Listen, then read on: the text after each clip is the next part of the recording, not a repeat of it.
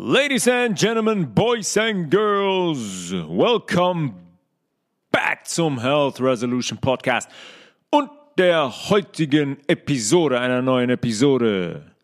The latest edition of What You've Been Missing. Episode Nummer 72 und dem dritten Teil der Jesuiten Trilogie. Ist aber keine Trilogie, weil es wird einen vierten Teil geben, in der wir unsere Zeit behandeln, in der wir so ein kleines Fazit ziehen. Fazit ziehen. Deswegen wird es vier Episoden geben. Und in der heutigen Episode werden wir uns um die Zeit kümmern. Wir haben aufgehört in der letzten Episode mit Abraham Lincoln wird erschossen.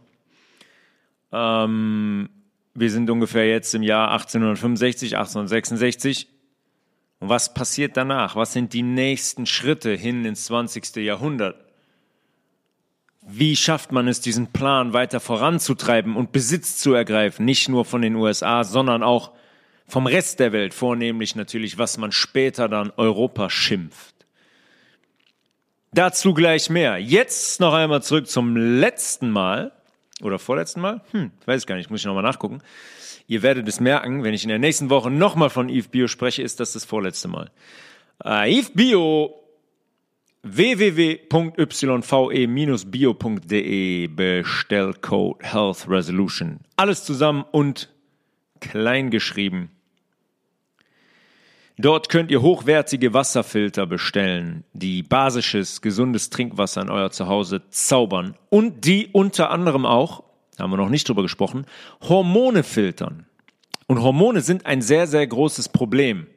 Nicht nur die hormonelle Manipulation in unserem Körper, nicht nur die generelle Disbalance in unserem Körper, nicht nur der Fakt, dass die Schulmedizin extremst in diesem Bereich eingreift und jeder zweite oder dritte eigentlich eine vergrößerte oder eine verkleinerte oder gar keine Schilddrüse mehr hat und der Körper von oben bis unten verrückt spielt, weil Hormone nämlich sehr, sehr wichtig sind und eine und Hormone in Balance sehr, sehr wichtig sind.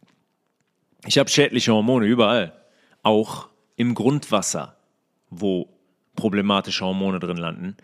Deswegen seid ihr mit dem Eve Bio ultimativen Filter auf der sicheren Seite weil der euch diese schädlichen Hormone aus dem Wasser herauszaubert und euer Körper dann nicht dementsprechend von diesen Hormonen manipuliert wird. Es können alle Arten von Hormonen sein. Ähm, nehmt zum Beispiel, nehmt zum Beispiel äh, Hormone aus der Kuhmilch mal. Ja, das sind für uns problematischste Hormone, die Wachstumshormone, Wachstumsfaktoren, die ein Kalb dazu bringen, in kurzer Zeit sehr, sehr stark und schnell zu wachsen. Auch die landen logischerweise im Wasser und die trinken wir mit, wenn wir Leitungswasser so trinken. Wovon ich dringendst abrate, bestellt euch diesen Filter bei www.eve-bio.de, Bestellcode Health Resolution, alles klein geschrieben. Und zusammen. Und jetzt wieder zurück ins Jahr 1900, ja, von wegen 1865 musste ich nach so kurzer Zeit schon was trinken. Es tut mir leid. Aber manchmal ist das so, wenn man viel redet, muss man die Stimme ab und zu mal ölen, sonst macht es auch keinen Spaß zuzuhören. 1865, Abraham Lincoln wird ermordet und jetzt ist der Weg frei für unsere jesuitischen Freunde, diese freie protestantische USA endgültig zu beenden und auch in ihrer Form endgültig zu beenden, diese Republik endgültig zu beenden und unter die eigene Kontrolle zu nehmen, unter die Fittiche des Vatikans, des Papstes zu nehmen. Und große Überraschung, das passiert auch prompt, nachdem man Abraham Lincoln aus dem Weg geräumt hat. Andrew Johnson Lincolns Vizepräsident, der, wie wir aus der letzten Folge wissen, eigentlich auch hätte umgebracht werden sollen, wird neuer Präsident. Für vier Jahre bevor 1869 Ulysses Grant übernimmt. Erinnert euch, Ulysses Grant war der Oberfeldwebel, der Chef der Union Armee der Nordstaaten Und den wollte man eigentlich auch an diesem Tag, an dem man Abraham Lincoln erwischt hat, aus dem Weg räumen. Das hat nicht geklappt, weil sein Attentäter kurzfristig kalte Füße bekommen hat und sich dazu entschied, nicht ins Theater zu fahren. Nicht sein Attentäter hat kalte Füße bekommen, Ulysses Grant hat sich entschieden, nicht ins Theater zu fahren und hat an dem Abend andere Pläne gehabt. Weil er wahrscheinlich Informationen bekommen hat oder im Hintergrund einen Deal mit den Kollegen eingegangen ist, sodass er dem Tod von der Schippe springen konnte. In der Zeit, als Ulysses Grant Präsident ist, geht die US Treasury, was man als eine Folge des Bürgerkriegs ansehen kann, 1871 eigentlich bankrott. Die US Treasury ist die eigentliche Zentralbank der, US, äh, der USA. Es gibt die Treasury, die wirklich staatliche Bank, und dann gibt es, wie wir wissen, die Federal Reserve, die in der Hand von privaten Familien ist, die der Treasury gleichzeitig aber auch übersteht. Und die Treasury ist jetzt bankrott 1871. Und was ist das für eine wundervolle Möglichkeit für dieses frisch gebackene Rothschild-Bankenkartell, die USA finanziell komplett zu versklaven, komplett zu übernehmen. Und das passiert auch. Und dieser Eid der Jesuiten, freiheitliche Völker über Krieg in Chaos und Not zu stürzen, um dann zu übernehmen, in diesem Falle in der Form übers Bankenkartell, ist einmal mehr voll aufgegangen. Es kommt 1871 zu einem Vertrag, der ein absoluter Schlüssel ist, wenn man verstehen will, wie nicht nur die USA aufgebaut sind jetzt, sondern wie die ganze Welt eigentlich funktioniert. Finanziell wird die USA also übernommen. Ja, die Treasury ist bankrott, die USA braucht jetzt Geld. Und wie macht man das? Man leiht jemandem Geld. Und die USA bekommen Geld geliehen, Kredite, über den Vatikan, über wen auch sonst, die bekommen finanzielle Hilfe vom Vatikan in Form von Krediten. Und wer bewegt diesen finanziellen Arm für den Vatikan, wie wir jetzt schon mehrfach gelernt haben? Das macht die Familie Rothschild mit ihrem Bankenkartell. Und in, just in diesem Moment sind die USA in einer Abhängigkeit. Generell. Wenn man sich einen Kredit nimmt, ist man in einer Abhängigkeit. Dann steht man in einer Schuld. In einer kriminellen Schuld, keine Frage. Wenn ich 500 Euro leihe und 700 zurückzahlen muss, macht das vorne bis hinten keinen Sinn. Das ist nur so, weil dieses Bankensystem so funktioniert und die Federal Reserve so funktioniert. Die machen das mit, mit kompletten Ländern so. Die USA sind in dem Moment nicht mehr frei. George Washington hat sich wahrscheinlich in dem Moment im Grab umgedreht. Ähm, musste der allerdings dann noch ein paar Mal tun, weil das sollte noch viel, viel schlimmer kommen. Über diesen Act of England 1871 wird die komplette Verwaltung der USA nach Washington, DC verlegt. Die USA wird quasi zentralisiert im Hintergrund. Die wird incorp incorporated die wird zu einer Firma, zu einer Cooperation. Die Firma, die den Hauptsitz in Washington, DC hat. Vorher in dieser Republik waren die Staaten souverän. Ja, da habe ich souveräne Staaten gehabt auf dem Gebiet der USA. Jetzt unterliegen diese Staaten, die es fördergründig immer noch gibt, vordergründig immer noch gibt, unterliegen dem Sitz dieser Firma in Washington. Und Washington ist offiziell kein Teil der USA mehr. Das ganze Ding heißt Act of England, weil Washington DC unter die englische Krone genommen wird. Nur diese Enklave Washington DC untersteht der englischen Krone. Act of England 1871. Könnt ihr euch aufrufen, könnt ihr euch durchlesen und dann wird am Ende das dabei rauskommen. Die USA unterliegen nun der englischen Krone. DC ist der Hauptsitz dieser Firma. Die Republik ist aufgelöst. Wir haben jetzt also den Vatikan, wie wir wissen, wie wir jetzt ja zwei Folgen besprechen. Wir haben die City of London, weil die City of London ist ebenso wenig ein Teil von England wie DC von den USA. Die sind auch ausgegrenzt. Ja, die englische Krone, City of London. Und dann haben wir Washington DC. Die absolute Pyramide des Grauens. Eigentlich die Verwaltung der Weltfirma. Und ab diesem Zeitpunkt, wo denen das gelingt, ist das eigentlich der Weg. Also der, der Weg ist jetzt eigentlich frei zu diesem lange angestrebten One World Government der Jesuiten. Und dieser Act of England ist auch der Grund, warum kein Land der Welt wirklich souverän sein kann. Das funktioniert nicht.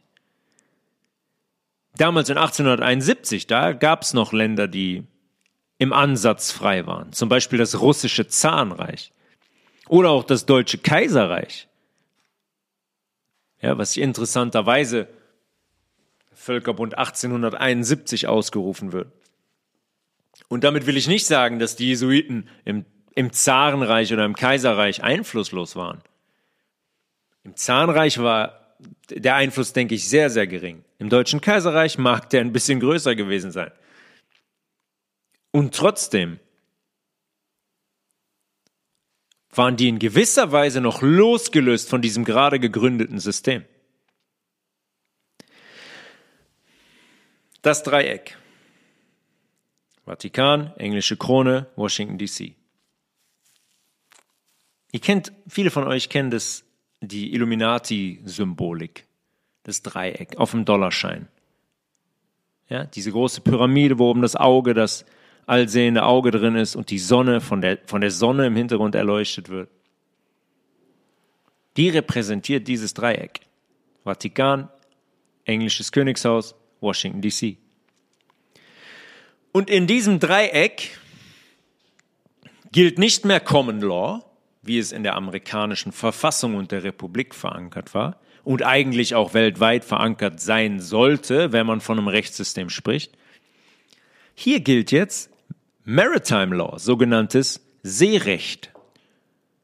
Und da gibt es einen Unterschied bezogen auf die USA jetzt. Common Law basiert auf einem Rechtssystem und Gerichten. Die wiederum basierend auf einer Verfassung entscheiden.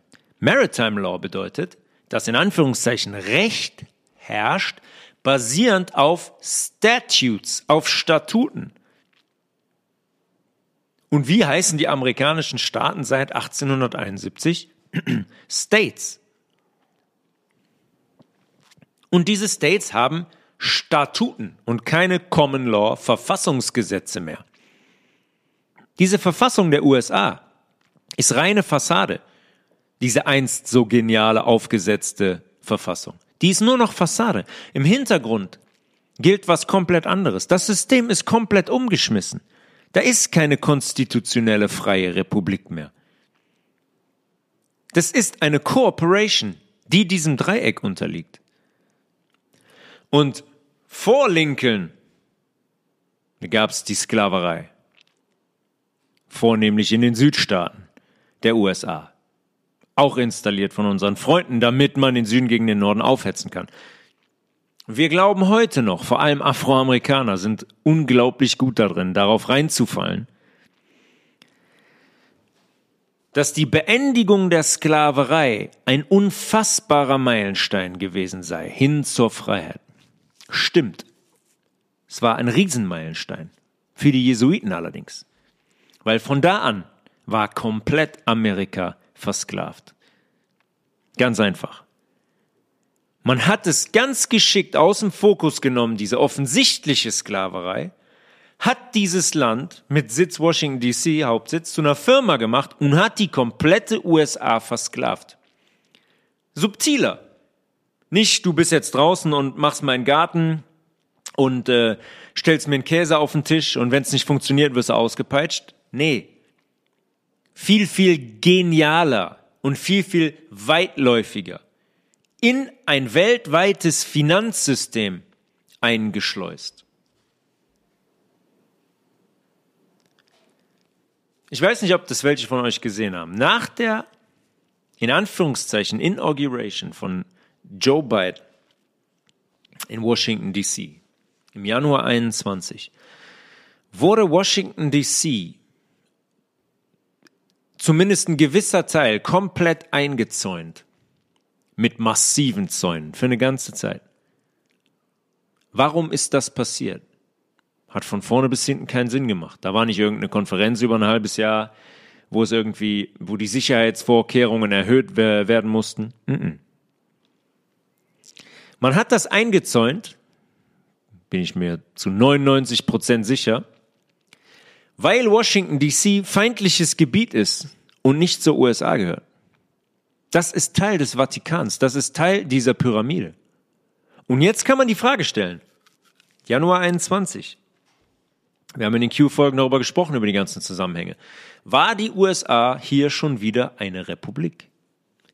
Es scheint so, weil Washington DC, das Zentrum von Washington DC, der ganze Teil, das Kapitol, Weiße Haus und so weiter,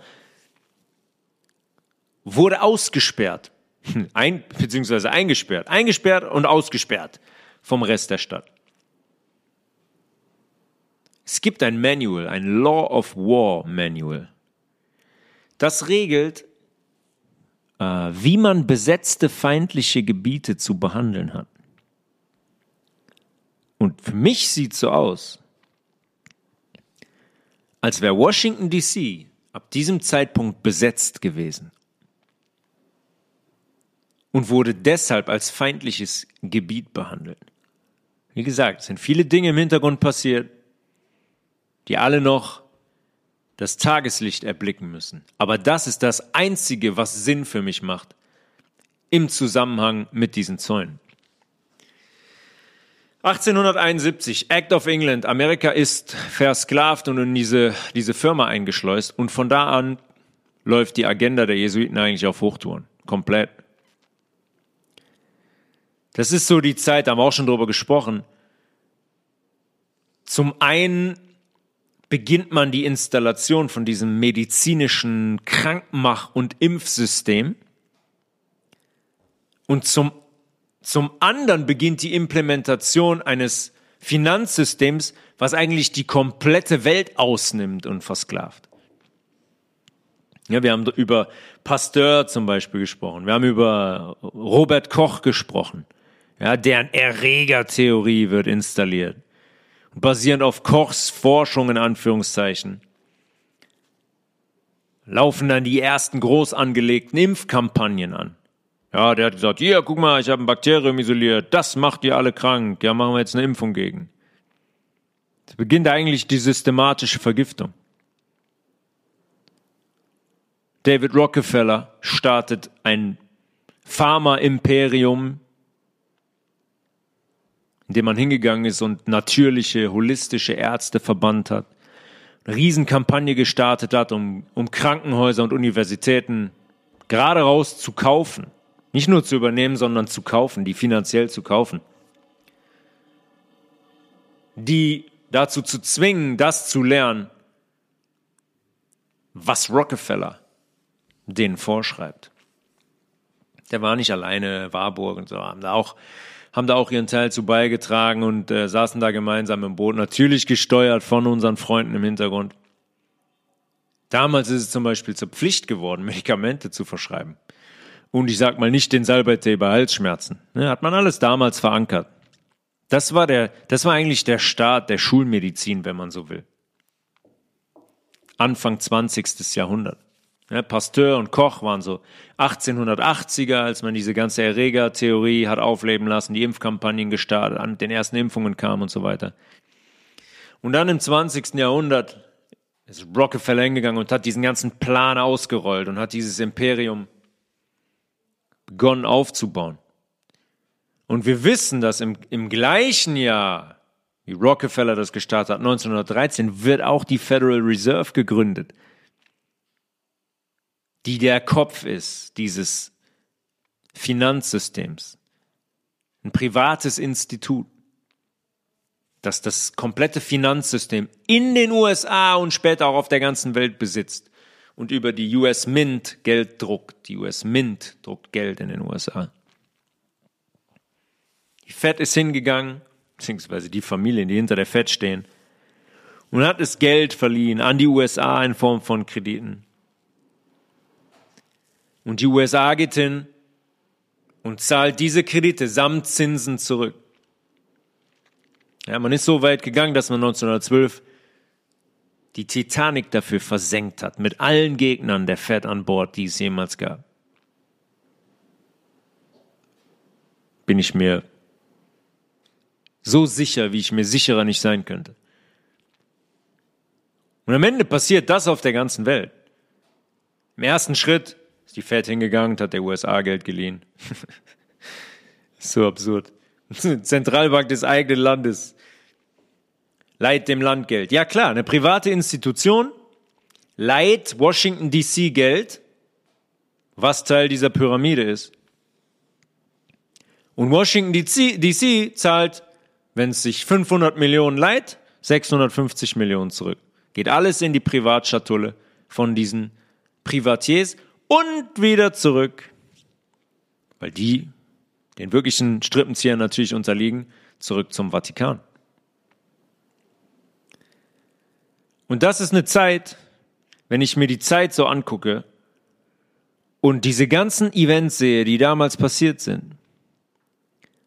Das ist so eine Zeit, wo wo die Jesuiten eigentlich öffentlich kaum noch auftreten. Die treten da nur noch getarnt durch andere Gruppen auf, die die geschaffen haben. Die Illuminaten, haben wir schon drüber gesprochen. Die Freemasons.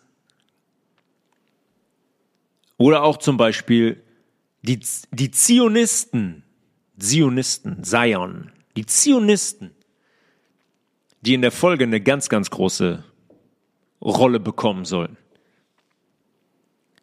1913. Springen wir ein Jahr nach vorne. 28. Juni 1914. Da wird der österreichisch-ungarische Thronfolger in Sarajevo ermordet, Prinz Ferdinand. Das war der angebliche Auslöser für den Ersten Weltkrieg. Der übrigens genau einen Monat später startete. Ging relativ schnell. Thronfolger Ferdinand umgebracht, in Sarajevo. Ein Monat später startet der Erste Weltkrieg. Als hätte man, als wäre das der Stein gewesen, der umfallen musste, damit wir jetzt anfangen können.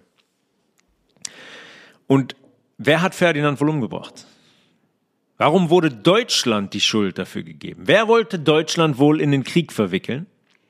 Wer wollte wieder mal Unruhe und Zerstörung in ein friedlich und frei lebendes Volk bringen? Ein wirklich flohm, wie sagt man das?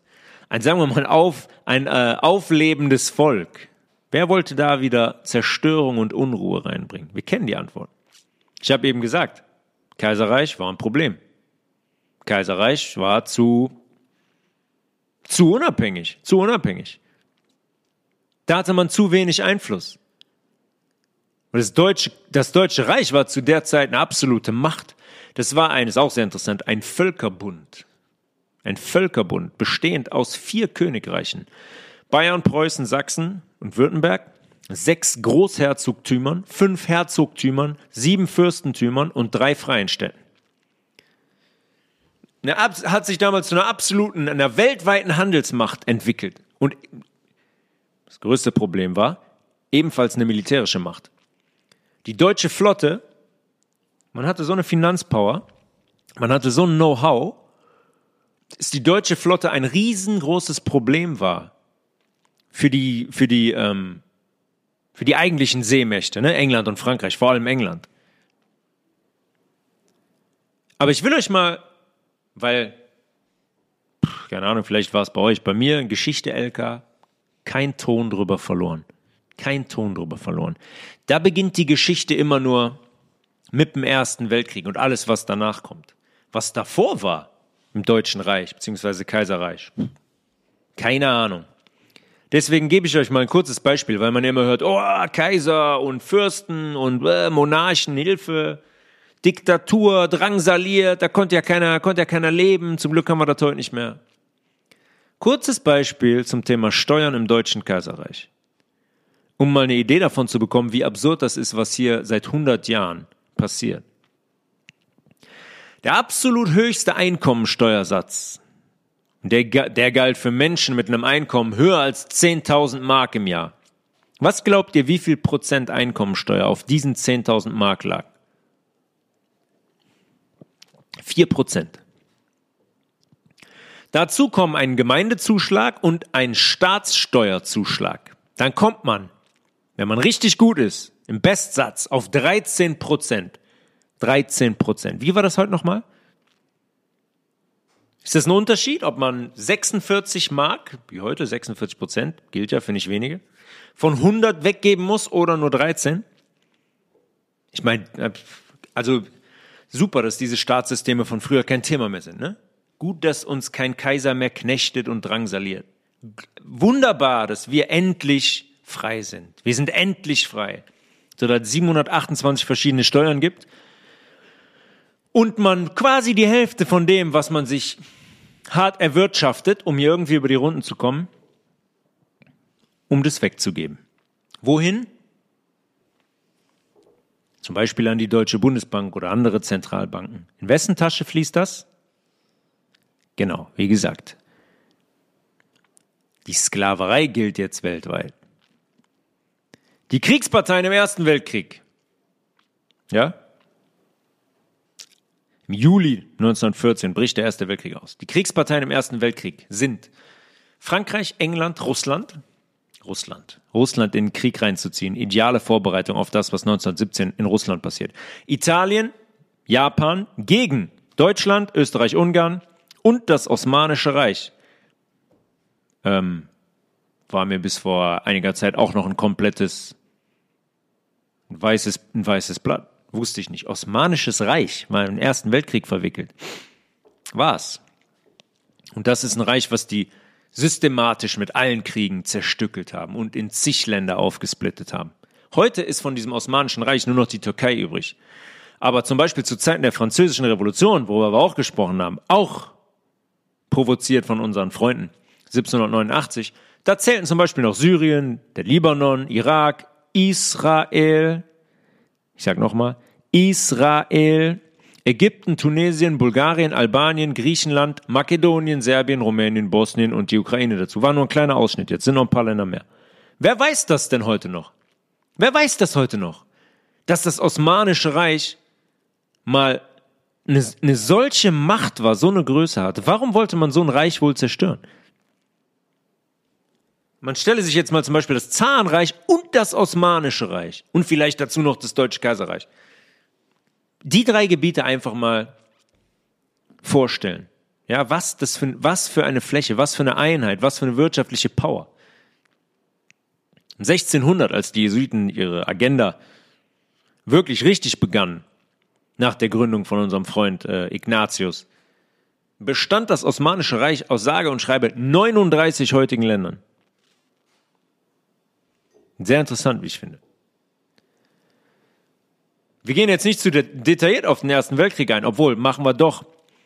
Aber äh, das ist so interessant. Der Erste Weltkrieg läuft und noch während des Krieges in 1917 startet man in Russland die russische Revolution. Während des Krieges, während des Krieges. Mit einem Ziel, logischerweise, um diesen Zaren zu beseitigen, um dieses Zarenreich zu zerstören. Weil wir haben darüber gesprochen, mit Napoleon hat man den Feldzug, den Rachefeldzug gegen die Monarchen gestartet und der gilt immer noch, weil der Zar ist ein Monarch, weil der Kaiser ist mehr oder weniger ein Monarch. Und dieser Zar hat die Jesuiten komplett des Landes verwiesen. Und wenn die eins nicht vergessen ist, wer die aus, wer die des Landes verwiesen hat. Und das haben die da nicht vergessen. Und ein Zar und das Zahnreich zusammen in einem zentralen Bankensystem mit Federal Reserve als Oberhaupt, das wird nicht funktionieren. Wird nicht funktionieren. Und die wollen Russland in ihrer Vatikan, City of London und Washington DC Firma. Ganz einfach. Und im gleichen Jahr, 1917, ja, wir haben darüber gesprochen, wie die das gemacht haben, mit Trotzki und Lenin, die wurden alle in den USA ausgebildet. Über Jacob Schiff, ein- und ausgegangen bei dem Kollegen. Und von da an haben die sich in Bewegung gesetzt. Groß angelegt über die Schweiz nach Russland rein. Mit ihrer bolschewistischen Armee. Ja, Lenin ist nicht von Deutschland zu Fuß mit seinem Bollerwagen und den Pferden nach Russland gegangen, um dann zu sagen, so Freunde, ich bin gekommen, um die Romanows zu stürzen und umzubringen. Und im gleichen Jahr 1917 steht Deutschland kurz davor, diesen Krieg zu gewinnen mit Österreich, Ungarn und dem Osmanischen Reich. Ja? Das Thema war eigentlich durch. Und dann passiert Folgendes. Dann schließen sich die USA auf einmal dem Krieg an. Und niemand, niemand wird diese Frage beantworten können. Warum oder welchen Grund hatten die USA, sich diesem Krieg anzuschließen? Keinen einzigen. Keinen einzigen. Und da muss man sich fragen, okay, warum haben die sich dem Krieg angeschlossen? Die hätten doch einfach wie, äh, die hätten doch einfach so ein paar Leopard-Panzer schicken können. Wird auch heute auch gemacht. Hätte, doch, hätte doch gereicht. Dann kann man ja auch sagen, ich schicke zwar Leopard-Panzer, aber ich bin keine Kriegspartei. Ja. Nee, die USA haben sich wirklich angeschlossen. Ganz einfach. Indem die Jesuiten hingegangen sind und zu England gesagt haben über die Krone, okay, pass auf, äh, wir sorgen dafür, dass ihr den Krieg noch gewinnt, weil ihr habt den Krieg eigentlich verloren, aber wir sorgen dafür, dass ihr den Krieg noch gewinnt indem wir die USA in den Krieg holen. Aber wir haben eine Bedingung. Wir lotsen die USA in diesen Krieg, ihr gewinnt den Krieg und wir bekommen im Gegenzug Israel. Das ist die sogenannte, kann man ablesen in der sogenannten Balfour Declaration. Der britische Foreign Secretary, wahrscheinlich Außenminister, ne? damals würde man sagen, ja, der britische Foreign Secretary Arthur James Balfour schreibt damals an Lord Rothschild, Lord Rothschild, ja, doch keine Verschwörung. Es gibt die Familie tatsächlich und James Balfour hat Lord Rothschild geschrieben. Zitat, I have much pleasure in conveying to you, ja, mit großer Freude kann ich Ihnen überbringen, on behalf of His Majesty's Government, ja, im Namen der Regierung ihrer Majestät, the following declaration of sympathy, die folgende Erklärung der, gibt Sympathy in Deutschen äh, Sympathie? Ja, Sympathie, Sympathie. Die folgende Sympathieerklärung with Jewish Zionist aspirations. Ja, ich erkläre die hier ist eine Sympathieerklärung mit der Agenda der jüdischen Zionisten. Which has been sub submitted to, ja, was and approved by the cabinet, was dem Kabinett überbracht wurde und abgestempelt wurde vom Kabinett. Jetzt kann man sich fragen, okay, der nennt die da. Jewish Zionist Aspirations. Was haben die für Aspirations? Was haben die im Kopf? Was haben die für, was haben die für Motive? Wer sind die? Wer sind die, über die James Balfour da redet in seinem Brief am Lord, an äh, Lord Rothschild?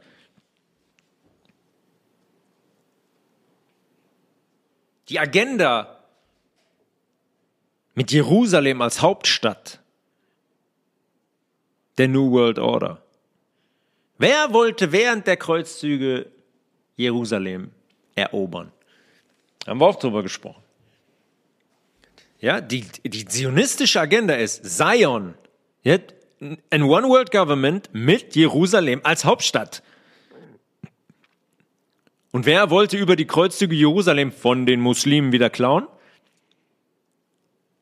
Die Jesuiten, der Vatikan, der Papst, die Templer, alle in einem Boot.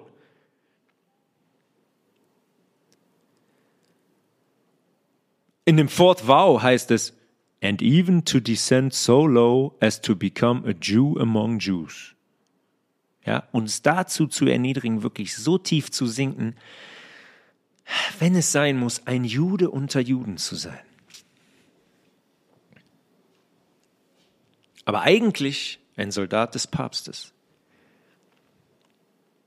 Wir haben also jetzt diese Gruppierung, die Jewish Zionists, die Balfour hier reinwirft.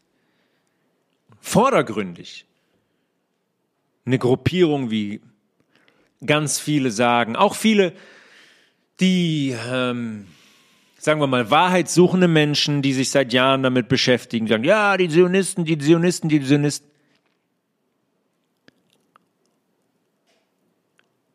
Das ist eine vordergründige äh, Gruppierung. Ja, die angeblich aus den kasarischen Juden, den Krypto-Juden, den Ashkenazi, Ashkenazi, Ashkenazi-Juden entstanden ist.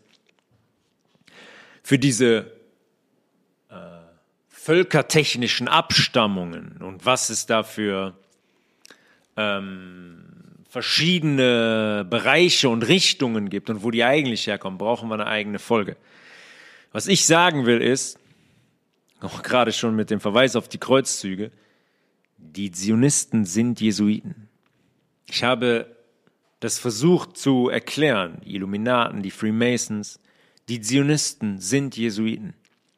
Wer glaubt denn allen Ernstes, dass der Vatikan, dass der Papst es zulässt, dass eine andere, sagen wir mal, jüdische Gruppierung entsteht, die die gleiche Agenda hat wie die Jesuiten, ein, ein One World Government mit Jerusalem als Hauptstadt. Alle claimen dieses heilige Land für sich. Die Christen sagen, ja, Jerusalem. Die Muslimen sagen, die, die Muslimen sagen das eigentlich genauso. Heute ist Mekka, wo der Würfel steht. Ja, aber eine ganz, ganz, ganz, ganz lange Zeit, wie zur Zeit der Kreuzzüge, war Jerusalem in muslimischer Hand. Und die in Anführungszeichen, Juden sagen das genauso. ist unsere heilige Stadt. Irgendwie kann man daraus doch schon ablesen, oder? Dass es eine, alles eine konstruierte Suppe ist. Ist alles das Gleiche. Und die Zionisten sind Jesuiten. Punkt. Und dafür können wir nochmal zurückgehen zum Gründer der Society of Jesus, unserem Freund Ignatius von Loyola. Und ich habe in der Folge schon gesagt, dass es relativ fragwürdig ist, ne, ob Loyola jetzt frei Schnauze hingegangen ist und gesagt hat, äh, ich gründe jetzt die Jesuiten. Natürlich war das verschleiert, um, um den Vatikan und den Papst so nicht an die Oberfläche kommen zu lassen und den da in diese Gründung zu weit zu involvieren. Ignatius, der war ein Soldat für den Duke of Najera. Das ist ein kleiner Ort in La Rioja in Spanien. Und der ist im Kampf verwundet worden und er war gezwungen, den, sein Soldatenamt niederzulegen.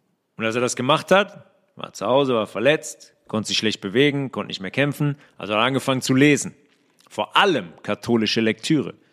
Wie er selber sagt, soll er mit Vorsicht genießen, aber wie er selber sagt, die ihn zu einem Erwachen verhalf.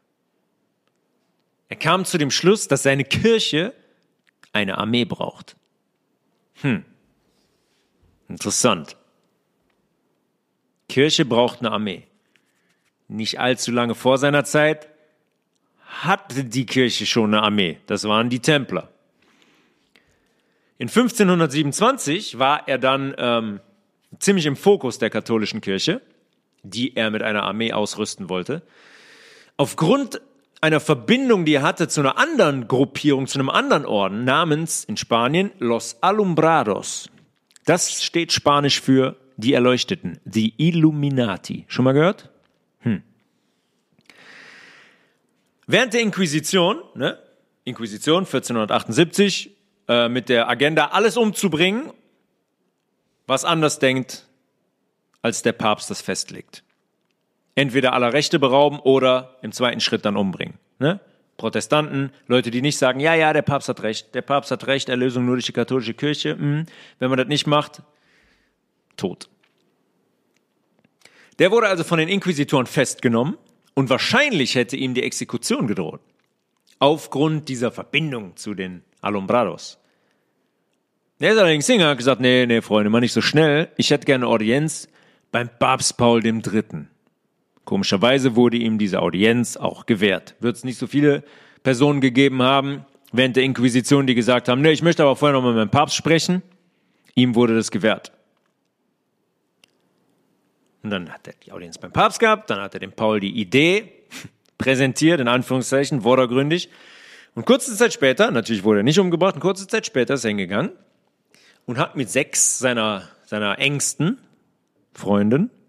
Sechs seiner engsten Freunde, so, die äh, Society of Jesus gegründet. Also eine bisschen andere Geschichte als Loyola ist hingegangen, hat die Jesuits gegründet.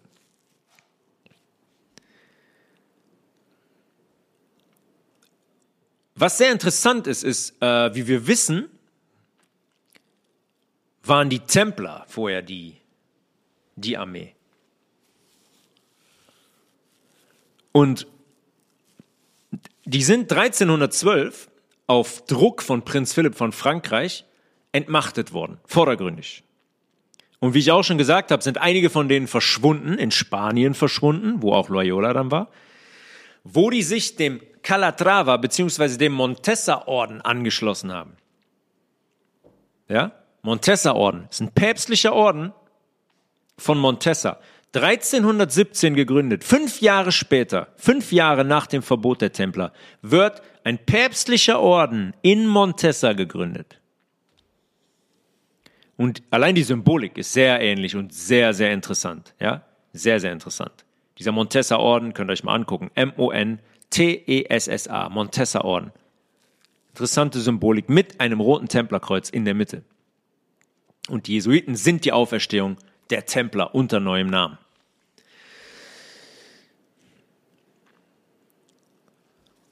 Diese Alumbrados, diese Erleuchteten in Spanien, das war eine Gruppierung, die von den, wieder von der anderen, von den Maranos gegründet wurden.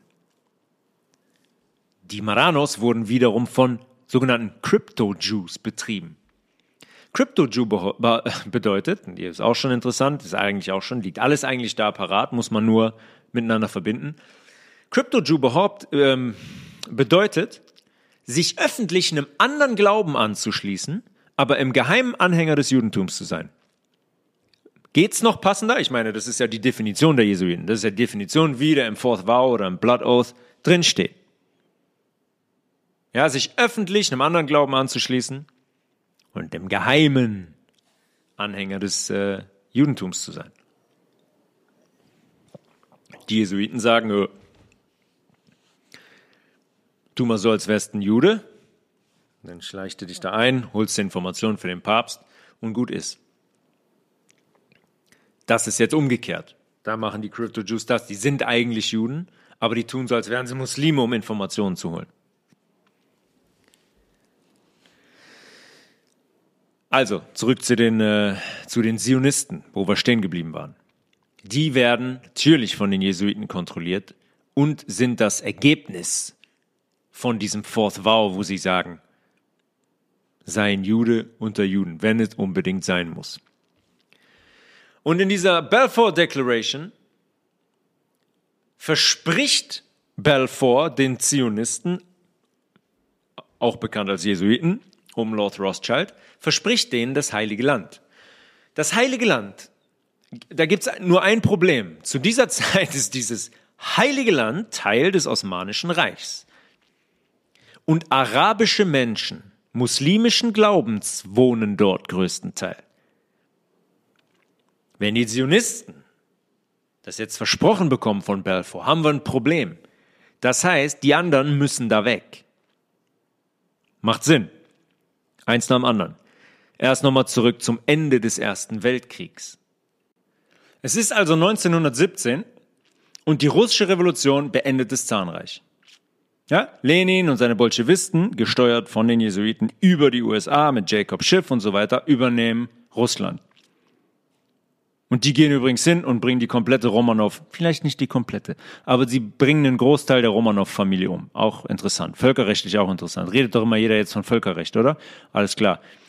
Ich stürze ein äh, funktionierendes Land, eine Regierung und töte alles, was den Nachnamen Romanov trägt. Das ist, völkerrechtlich aber in Ordnung. Ja, das, das ist okay. Gut. Am 11.11.1918 endet der Erste Weltkrieg. Durch den Einkauf der USA in den Krieg wird Deutschland plus Österreich-Ungarn plus das Osmanische Reich besiegt. Und dann kommt es im Juni 1919 in Versailles in Paris zu einem Friedensvertrag.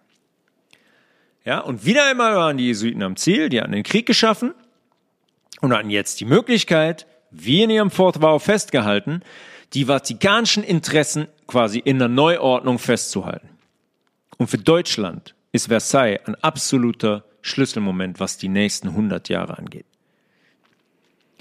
Die Jesuiten, die dann vor Ort bei diesem Friedensvertrag durch die Zionisten vertreten waren,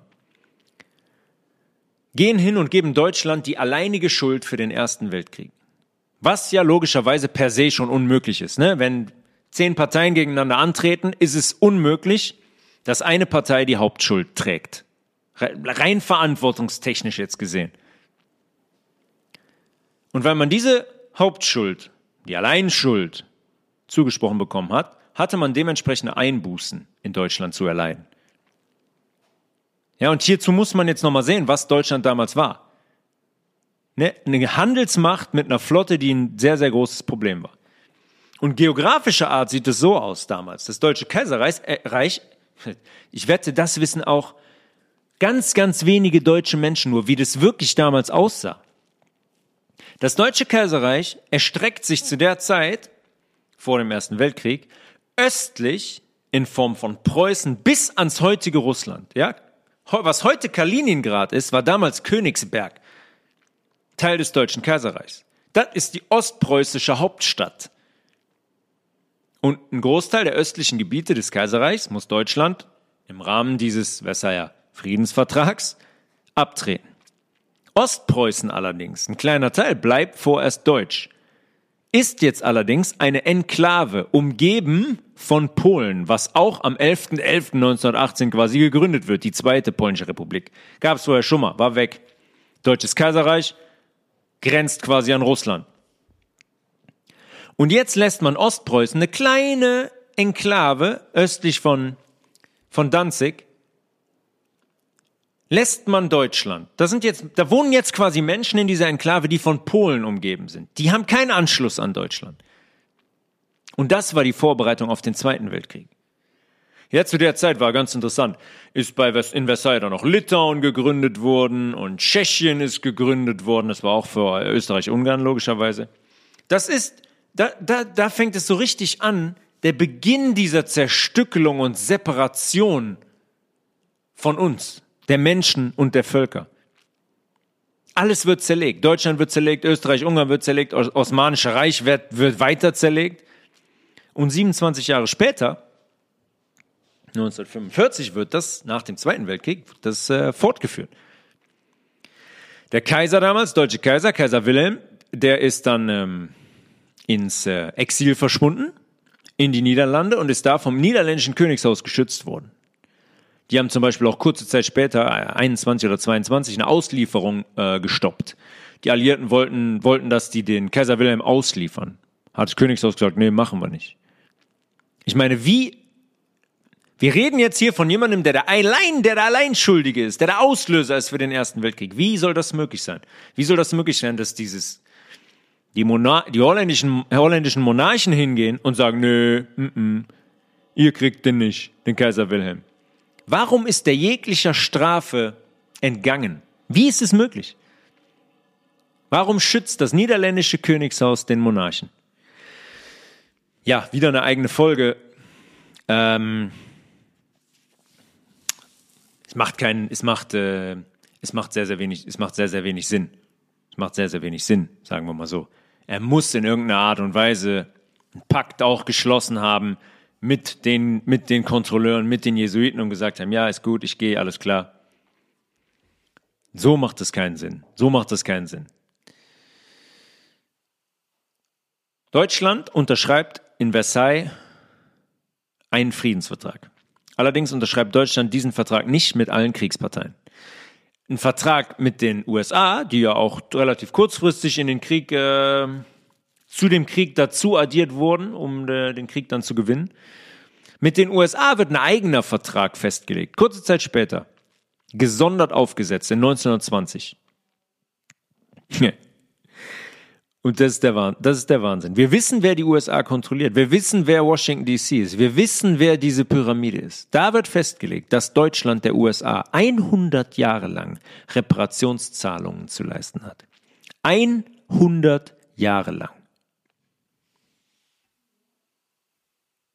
Gebt mal einen Tipp ab, wenn ihr es nicht wisst. Wie viel Geld Deutschland zu zahlen hat. Insgesamt wird Deutschland zu 33 Milliarden US-Dollar verknackt. Umgerechnet auf heutige Verhältnisse sind das 423 Milliarden Dollar. Das ist die Pleite, also sorry, das ist die Pleite auf die nächsten wahrscheinlich 100 Jahre. Wenn wir das Konstrukt angucken, ja, dann, dann ist das so. Das deutsche Konstrukt. 423 Milliarden umgerechnet. 423 Milliarden für einen Krieg, den Deutschland nie zu verantworten hat. Der durch die Ermordung von Ferdinand von den Jesuiten äh, initiiert wurde. Die haben die FED gegründet 1913. Erster Weltkrieg, Zahnreich zerstört, Kaiserreich beendet. Und jetzt sind die beiden Mächte, Russland und Deutschland, auch Teil der Pyramide. Hm? 423 Milliarden Dollar. Auf 100 Jahre. Kurz, jetzt vor kurzem ist es ausgelaufen. 2020 und 2021. Geht's offensichtlicher? Müssen die es noch offensichtlicher machen, damit wir das verstehen? Ganz, ganz interessant. Es gibt ähm, einen Vortrag von jemandem, der Benjamin Friedman heißt, aus dem Jahr 1961. Selber mal Jude gewesen. Und da thematisiert er auch sehr, sehr ähm, detailliert Versailles und die Friedensverhandlungen, den Friedensvertrag von Versailles. Wer das mal hören möchte, bei Interesse sehr gerne melden. Tobias.levels at healthresolution.de. Komplette Audio, äh, Audio-Mitschnitt ist, ist sehr, sehr interessant. Er war selber, er war selber da. Und er sagt da zum Beispiel, die haben sich alle blöd angeguckt, auf, als da auf einmal 30 Zionisten saßen und die Verhandlungen geführt haben. Und so erklärt sich auch der, in Anführungszeichen, Boom der 20er Jahre in den USA sehr leicht. Ja, klar, alles wird technologisiert. technologisiert. Ähm, die Automobilindustrie boomt. Ne? Alles wird zu Industrienationen. Die Produktion läuft auf Hochtouren, der Export läuft auf Hochtouren. Ist das eine. Aber wenn man in den 20er Jahren ein Wirtschaftswachstum in den USA von 42 Prozent hat, dann weiß man, dass die 423 Milliarden US-Dollar vielleicht auch einen kleinen Teil dazu beigetragen haben. Natürlich haben die Deutschen das nicht innerhalb von fünf Jahren bezahlt. Wie das gemacht wurde, über was für einen Zeitraum, sowieso wurscht. Da müssen wir drüber sprechen, wenn wir über das Konstrukt Bundesrepublik Deutschland sprechen. Die Menschen damals in den 20ern, hm, könnt ihr euch Imagefilme mal angucken, haben in Saus und Braus gelebt. Die haben zum Beispiel auch, Überraschung, zum ersten Mal Kredite aufgenommen. Die haben sich Eigenheime finanziert, weil es jetzt möglich war. Warum? weil es die Fed gab und man hat Kredite an Leute vergeben.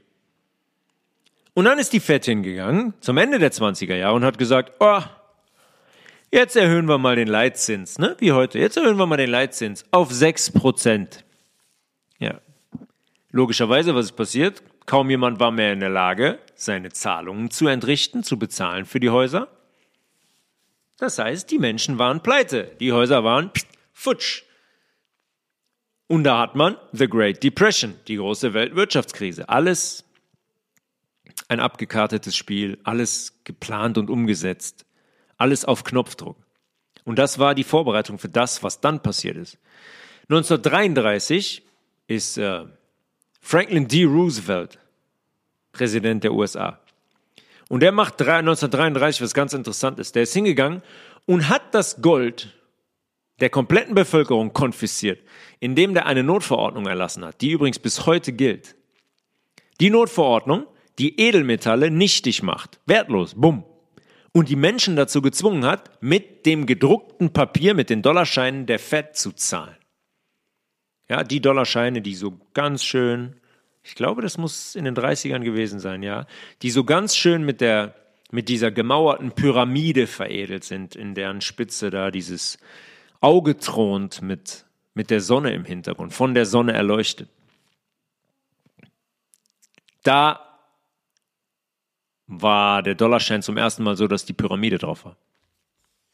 Die Bevölkerung wird quasi in den, ins, in den Stock gepackt, in den Public Trust. Ja, finanzielle Unabhängigkeit, wieder schauen, wieder schauen. Gold und Silber weggegeben, alles nur noch Papiergeld von der Fed, komplett in der Hand der Fed. Und das war der Beginn, natürlich schon mit Gründung der Fed, aber gerade dann der Entwertung des Dollars. Es gibt ganz interessante äh, Schemata dazu, was man damals mit einem Dollar 1913 noch kaufen konnte und was man heute kaufen kann. Die Entwertung des Dollars, sehr, sehr interessant. Das ist zum Beispiel auch so ähm, in den USA aufs Rentensystem bezogen. Ja, das Rentensystem läuft komplett über den Stockmarket, ist an Fonds gekoppelt. Ende. Wenn das Ding explodiert, war's das. Dann haben die Leute null. Rente gibt's dann nicht mehr. Die sind sowieso schon alle leer im Hintergrund, diese Fonds. Aber sollte die Börse zusammenbrechen, dann war's das mit der Rente. So ist dieses System aufgebaut. Ja, da steckt natürlich, stecken noch andere Dinge dahinter, aber da steckt auch die finanzielle Ausnahme, äh, nee, Ausnehmung der Menschen dahinter. 1921 Mal kurzer Schritt zurück. 1921 sind die Jesuiten hingegangen und haben das Council on Foreign Relations gegründet. CFR kurz. Habe ich auch schon mal kurz darüber gesprochen, angerissen. Das ist eine Institution, die sich 1921 daran gemacht hat, direkt nach dem Ersten Weltkrieg, die weltweite Medienlandschaft gleichzuschalten. Ja, wir müssen nur auf die Gründer dieses Councils, ja, was hat Lincoln nochmal über Councils, über diese Gremien gesagt? Wir müssen nur auf die, auf die ähm, Gründer dieses Councils schauen, um zu wissen, was Sache ist. Überraschung, David Rockefeller, Herbert Hoover, ehemaliger amerikanischer Präsident, Alan Dulles, der erste CIA äh, CIA-Geschäftsführer, CIA-Präsident, CIA-Chef, Paul Warburg, Paul Warburg, der Warburg-Familie, äh, Gründer der Fed, Mitbesitzer der Fed. Also man hat gar nichts mehr versteckt. Man hat sich gar nichts mehr versteckt, komplett öffentlich, ähm, zumindest in der Retrospektive, komplett öffentlich gemacht. Es gab, weil es kaum mehr Gegenwind gab. Ja, das, das System war jetzt platziert und unter voller Kontrolle. Die USA war in der Tasche, dieses Dreieck bestand, Russland weg, Deutschland weg, wo, pff, Osmanische Reich weg. Wo gab es denn jetzt noch Gegenwind? Ja, dieser Kreuzzug gegen die Monarchen war beendet. Hat man eliminiert. Und hat in den Köpfen der Leuten installiert, in der Leute installiert, puh, ja, zum Glück sind die Monarchen weg. Das muss man erstmal schaffen. Das ist grandios. Das muss man erstmal schaffen. Hier ist ein Quote von David Rockefeller über das Council on Foreign Relations. If the Council on Foreign Relations raises the hackles of the conspiracy theorists, also wenn das Council of Foreign Relations die Nackenhaare hochstehen lässt, ne, von den Verschwörungstheoretikern. The Bilderberg meetings must induce apocalyptic visions of omnipotent international bankers plotting with unscrupulous government officials to pose cunning schemes on an ignorant and unsuspecting world. Schon eine kleine Vorschau von ihm auf die Bilderberg-Gruppe, die einige Zeit später ähm, gegründet wird. Der sagte quasi, also wenn das Council von Foreign, of Foreign Relations schon äh, die Nackenhaare der Verschwörungstheoretiker hochstehen lässt, ja, dann wartet mal ab, was, das, was die Bilderberg-Meetings machen, wo Regierungen mit international, von internationalen Bankiers ähm, Pläne schmieden und die auf eine ignorante und äh, ja, auf eine, auf eine ignorante Welt anwenden. Ich meine, dieser Spinner hat so einige Dinge gesagt und uns die wirklich unter die Nase und ins Gesicht gerieben. Das ist wirklich, äh, das ist wirklich abartig. Der hat selten mit irgendwas hinterm Berg gehalten. Schade, dass wir so spät erst sehen, was wirklich Sache war. Und wenn ihr das Bild von dem jetzt hier sehen würdet, ne, in seinen älteren Tagen. Ich habe meine Zweifel, ob das wirklich Menschen, ob er zum Beispiel ein Mensch äh, mit, einer, mit einer Seele ist. Okay, Council on Foreign Relations, das nur so als, als, kleiner, als kleine Side Note. Council on Foreign Relations, das war ein Gremium, damit haben die die komplette Medienlandschaft gleichgeschaltet. Das war der Beginn, was später dann, äh, worüber wir gesprochen haben, äh, Mockingbird, der CIA gemacht hat und so weiter. Das war der Beginn. Die Leute uns zu brainwashen für das, was danach kommen sollte, nach 1921. Und das war eine ganze Menge. Parallel zu den ganzen Entwicklungen 1933, worüber ich gerade gesprochen habe, Franklin D. Roosevelt und äh, die quasi das Konfiszieren des, der Edelmetalle wirklicher Werte der Leute, kommt es in Deutschland im Januar 33 zur Machtübernahme Adolf Hitlers. Und jetzt machen wir mal Folgendes. Jetzt versuchen wir einfach mal alles Gelernte, wenn, wenn ihr das nicht sowieso schon gemacht habt, wenn ihr die Podcasts hört, alles Gelernte wegzuschmeißen, ablegen. Alles, was medial präsentiert wurde, ablegen über diese Zeit. Einfach mal weglegen. Einfach mal so tun, als hättet ihr noch nie davon gehört. Und dann einfach nur mal unvoreingenommen, ähm, un unvoreingenommen zuhören. Nehmen wir jetzt mal die vorangegangen, vorangegangenen 15 Jahre vor 33, wie gerade besprochen. Deutschland wird der Krieg erklärt. Vollkommen sinnlos. Komplett sinnlos. Deutschland hat Prinz Ferdinand nicht ermordet. Die Zionisten, beziehungsweise Jesuiten, ist das gleiche, gehen hin und lotsen aufgrund der drohenden Niederlage die USA mit in den Krieg. Ja, Deutschland wird der Krieg erklärt. Deutschland, ey, ihr habt den umgebracht, jetzt müsst ihr euch verteidigen. Ja, Deutschland verteidigt sich, gewinnt den Krieg eigentlich und die gehen hin, die gehen hin, holen die USA in den Krieg und Deutschland verliert den Krieg. Man besiegt Deutschland mit Hilfe der USA. Man verknackt Deutschland zu Zahlungen in Höhe von 33 Milliarden Dollar, beziehungsweise, ne, haben wir eben gesagt, 423 Milliarden Dollar heute, verkleinert Deutschland um gut 30 Prozent und erschafft gleichzeitig eine deutsche ostpreußische Enklave im neu gegründeten Polen. Man geht hin, initiiert die Weltwirtschaftskrise 1929 und dann geht man 1933 hin, zwei Monate nach der Machtübernahme Adolf Hitlers, und erklärt Deutschland den Wirtschaftskrieg. Bin ich mir sicher, werden auch vielleicht einige von euch noch nie, noch nie was von gehört haben. Der Wirtschaftskrieg beinhaltete 1933, wir sind in 1933, ja? Hitler ist gerade zwei Monate an der Macht, einen kompletten Boykott deutscher Waren. Man wollte Deutschland verhungern lassen. Zu zwei Drittel war die deutsche Wirtschaft vom Export abhängig. Und was passiert, wenn ich deutsche Waren boykottiere, die deutsche Industrie, Exportindustrie kommt zu einem absoluten Stillstand. Benjamin Friedman, ja, und er ist selber Jude, er redet darüber. Er redet darüber und sagt, es ist damals, dass sie massenhaft Leute angerufen haben gesagt haben, ja, wir müssen das, wir müssen es auskippen, wir müssen es aus den Regalen nehmen, wir müssen es wegwerfen. Die komplette Exportindustrie ist gestoppt. Und Millionen von Menschen drohen jetzt quasi plötzlich auf der Straße zu landen und nicht mehr über die Runden zu kommen. Warum? Warum? Warum ein solcher Schritt zu diesem Zeitpunkt? War man da schon so weit, dass man, was man mit dem Friedensvertrag vorbereitet hat des Ersten Weltkriegs, war man da schon bereit, den Zweiten Weltkrieg anzuschieben? War Deutschland sich dessen bewusst, wollte man sich revanchieren für die kriminellen Taten der Jesuiten, Zionisten und was man Deutschland auferlegt hat? Hitler, sehr interessant, war selbst Soldat im Ersten Weltkrieg. Und der war sich der Zusammenhänge sehr, sehr wohl, sehr, sehr wohl bewusst. Das hat er des Öfteren äh, gerade heraus, gerade heraus thematisiert. Man wollte die Verantwortlichen, denke ich, zur Verantwortung ziehen. Ja, selbst Benjamin Friedman sagt das ganz klar in dem Vortrag. Der sagt, der sagt, als Jude selber, dass es absolut verständlich sei und dass jedes klar denkende Land das Gleiche tun würde. Und er sagt, die Juden, die Zionisten, die Jesuiten wollten nicht, dass die Welt die Wahrheit erfährt. Die wollten nicht, dass herauskommt, was, was die im Ersten Weltkrieg gemacht haben, wer die USA reingelotst hat. Die wollten nicht, dass das mit der Balfour Declaration rauskommt. Die wollten das unterm Deckel halten, dass die Deutschland quasi verkauft haben.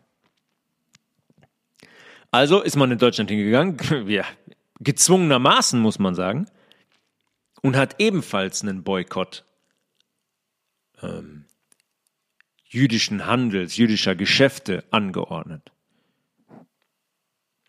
Gesagt, nicht mehr in jüdischen Läden zu kaufen und keine Geschäfte mehr mit Juden einzugehen. Ich meine, diese Zusammenhänge, glaubt's mir, ich war, äh, wie gesagt, Geschichte LK. Ich habe ganz oft mit meinen Großeltern, die heute nicht mehr, heute nicht mehr leben, ganz, ganz oft darüber gesprochen. Die haben mir immer gesagt, oh, der Hitler, der war nicht so schleit. Also der, der Hitler, der war, der war gar nicht nur schlecht. Und da habe ich immer gesagt, kann nicht euer Ernst sein? Wie habt ihr denn davon von dem Ganzen nichts mitbekommen? Wie könnt ihr denn nach den Jahren sagen, die da gelaufen sind, ihr habt da gelebt, wie könnt ihr denn sagen, dass der nicht so schlecht war, dass der auch gute Sachen gemacht hat? Da gehen wir jetzt nicht detaillierter darauf ein, weil es einfach noch nicht die Zeit ist. Es ist einfach noch nicht die Zeit. Aber die wird kommen, wo, wo das noch detaillierter besprochen wird. Auch großflächig. Aber ich habe immer nur gelernt, und so wird es auch kommuniziert, dass, dass man mit der Machtergreifung quasi begann, auf sinnlose Art und Weise Juden zu deportieren. Es wird alles immer nur so beleuchtet, immer nur von einer Seite, als hätte es eine andere nie gegeben. Beim Ersten Weltkrieg schon und auch bei der Dritten Reichgeschichte schon. Es gab immer nur eine Seite. Hitler ist dann morgens aufgewacht und hat Polen aus dem Nichts quasi Nichts quasi überfallen. Das ist eine glatte Lüge, habe ich auch schon thematisiert. Und ich empfehle jedem da nochmal das Buch, gibt's auch als Hörbuch von Gerd Schulze-Rohnhoff, Krieg, der Krieg, der viele Väter hatte. Ja, das, also bitte, lest das, hör, hört das. Das ist eine an Dokumenten orientierte sind das die letzten zwei Wochen vor Kriegsausbruch. Das, da passieren Dinge, die habe ich noch nie in meinem ganzen Leben gehört gehabt, bis ich das zum ersten Mal gehört habe. Was zum Beispiel auch in der ostpreußischen Enklave passiert ist, ist auch mal ganz interessant anzuschauen. Ja, wie man diese Enklave zum Ende bei den Pariser, bei den Versailler Verträgen geschaffen hat, um schon vorzubereiten, was danach passiert ist. Ja, da wurden, da wurden massenhaft Deutsche umgebracht. Da wurden Frauen vergewaltigt. Das wird nie thematisiert. Wird nie thematisiert. Leute wie General Patton Jr. zum Beispiel werden auch nie thematisiert. Ja, das war ein amerikanischer General, der im Mai 1945 in Berlin, in Berlin selber vor Ort war, weil bei der Befreiung Berlins, bei dem Ende des Zweiten Weltkriegs als die Alliierten Deutschland befreit haben, in Anführungszeichen. Weil Patton sagt selber, Patton sagt selber, Befreiung. Der sagt, if what we are doing to the Germans is liberty, then give me death. Ja, wenn, wenn das, was wir mit den Deutschen hier machen, Freiheit ist, dann gebt mir bitte den Tod. Da habe ich keine Lust mehr. Das sind seine Worte, sind nicht meine, sind nicht meine. Und nicht als einziger spricht er von russischen Soldaten, die damals in Berlin mit entweder die deutschen Frauen entweder vergewaltigten oder erschossen. Ist auch interessantes Material zu. Ja, von Leuten, die dabei waren, von Zeitzeugen, die das beschreiben, was da passiert ist. Das muss abartig gewesen sein. Klar, jetzt kann man sagen, was sechs Jahre von 39 bis 45 in Deutschland passiert ist, war auch abartig. Aber ich möchte einfach nur mal über die Dinge sprechen, die, die nie thematisiert werden, die einfach totgeschwiegen werden. Zum Beispiel die Lager damals auf den Rheinwiesen.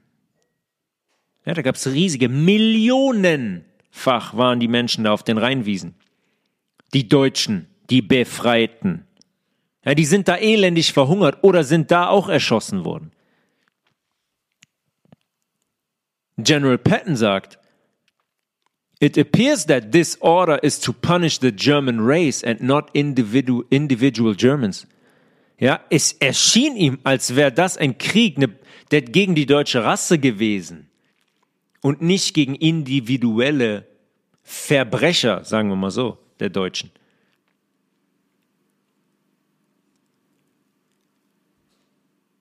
Warum spricht auch niemand in dieser Zeit von den deutschen Menschen zum Beispiel, die in bolschewistische Gulags abtransportiert wurden und dort starben? Wisst ihr, was ein Gulag ist? Könnt ihr euch selber beantworten. Entweder ihr wisst es oder ihr wisst es nicht. Das sind Arbeitercamps, die Stalin errichtet hat.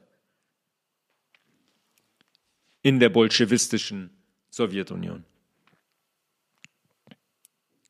Und der hat da, laut offiziellen Angaben, wenn man schaut, und das ist wahrscheinlich untertrieben, 20 Millionen Menschen umgebracht. 20 Millionen. Es gab mal jemanden kurze Zeit danach in China, jemanden namens Mao Zedong. Der hat wahrscheinlich um die 80 Millionen Menschen auf dem Gewissen. 80 Millionen. Ich meine, kann ich nicht rechnen? Oder habe ich irgendein anderes Problem?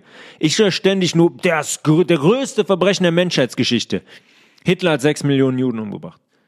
80 Millionen Mao Zedong in China. Stalin, 20 Millionen Menschen in Gulags. Ich weiß nicht. Ich will das nicht bewerten. Aber die Zahlen sind ein bisschen komisch. Warum wird alles auf dieses Zeitfenster und diesen fiesesten Diktator der fiesen Adolf Hitler gemünzt, wenn er das überhaupt gar nicht war? Tut mir leid. Also Mao Zedong in China, das ist, das ist das ist unvergleichlich. Das ist unvergleichlich. Und dann erzählen Leute noch, dass diese Depopulation Agenda, ja, die Weltbevölkerung zu dezimieren, diese Agenda der Zionisten, der Jesuiten, dass das irgendeine Verschwörung sei. Geht doch in den letzten 100 Jahren mal die Events durch und wie viele Menschen da gestorben sind. Dieser Verrückte alleine bringt 80 Millionen um. Massenexekutionen. Massenexekutionen.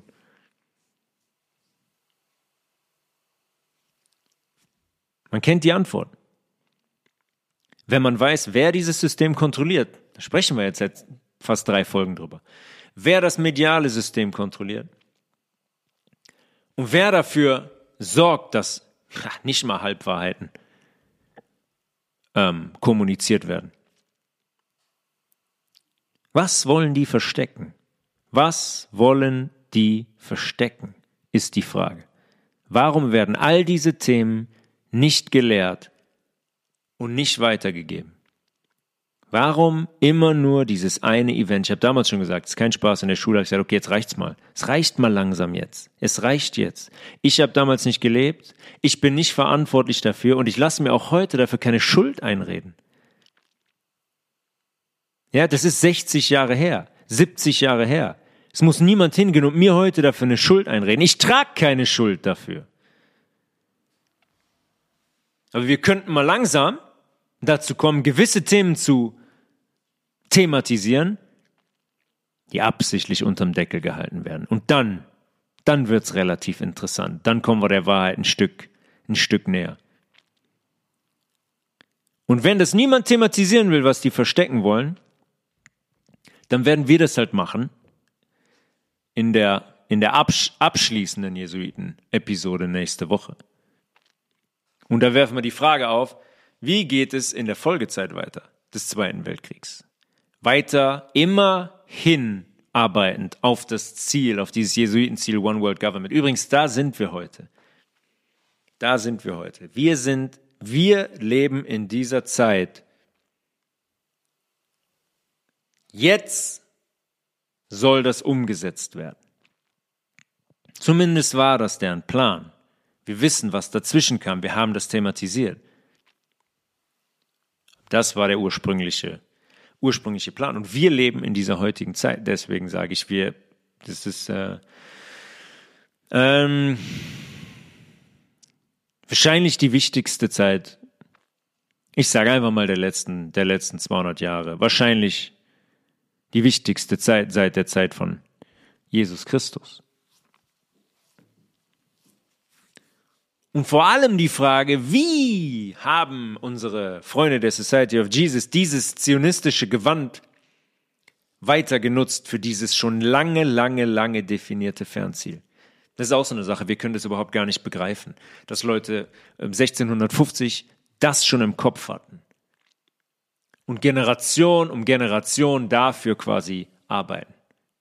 Das verstehen wir gar nicht in unserem kleinen Kosmos. Wir denken, ja, also, so ein Quatsch, 1700, warum hätten die denn schon, boah, so ein langer Plan, was haben die denn noch davon? Die gibt's doch dann schon gar nicht mehr. Ja, das ist eine ideologische Geschichte. Die verstehen wir nicht. Und es ist auch gut, dass wir die nicht verstehen. Beziehungsweise auf der einen Seite ist es nicht gut, dass wir es nicht verstehen, aber ich verstehe, dass wir es nicht verstehen, weil es so dermaßen krank ist. Als kleine, ähm, als kleine äh, Vorschau musste, muss man sich einfach nur mal angucken, was von 43 bis oder eigentlich nach Ende des Zweiten Weltkriegs, was da für Institutionen geschaffen wurden und Councils, wie Abraham Lincoln so gerne sagt, Councils geschaffen wurden. Die UN wird gegründet in 45, UNICEF wird gegründet 46, die WHO wird gegründet 48, die NATO wird gegründet 49, die CIA wird gegründet 47, können wir noch, können noch weitermachen, gibt es noch einige mehr. Da haben die das Gaspedal ganz durchgedrückt. Volle Fahrt voraus, hieß es dann für unsere Freunde. Werden wir uns in der nächsten Episode drum kümmern. www.eve-bio.de Bestellcode Health Resolution. Klein geschrieben, alles zusammen. Große Empfehlung nochmal. Von mir, es ist sehr, sehr gut angenommen worden, äh, euch so einen Wasserfilter, Wasserfilter zu bestellen. Werdet ihr nicht bereuen, macht, äh, macht Spaß und schon nach ein paar Litern werdet ihr merken, zum Beispiel, dass ihr um einiges mehr Urin lassen müsst ähm, und da große Veränderungen in eurem Körper passieren. Meine E-Mail ist tobias.levels at healthresolution.de. Fragen, Anregungen äh, für die Dokumente, zum Beispiel die Rede von Benjamin Friedman, unglaublich interessant.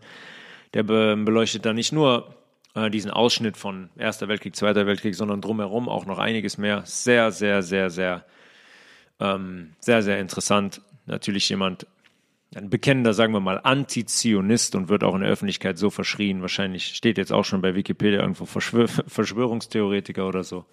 Unglaublich wissender Mensch, der da ähm, einiges zu sagen hat und sehr, sehr viele Punkte miteinander verbindet und sehr, sehr viel Hintergrundwissen liefert auf ganz, ganz viele Themen bezogen. Also, wir hören uns nächste Woche wieder zur, was haben wir denn nächste Woche überhaupt? Zur 73, 73. Episode und der, und dem Fazit ähm, dieser dann vier Folgen. Also, Peace in the Middle East.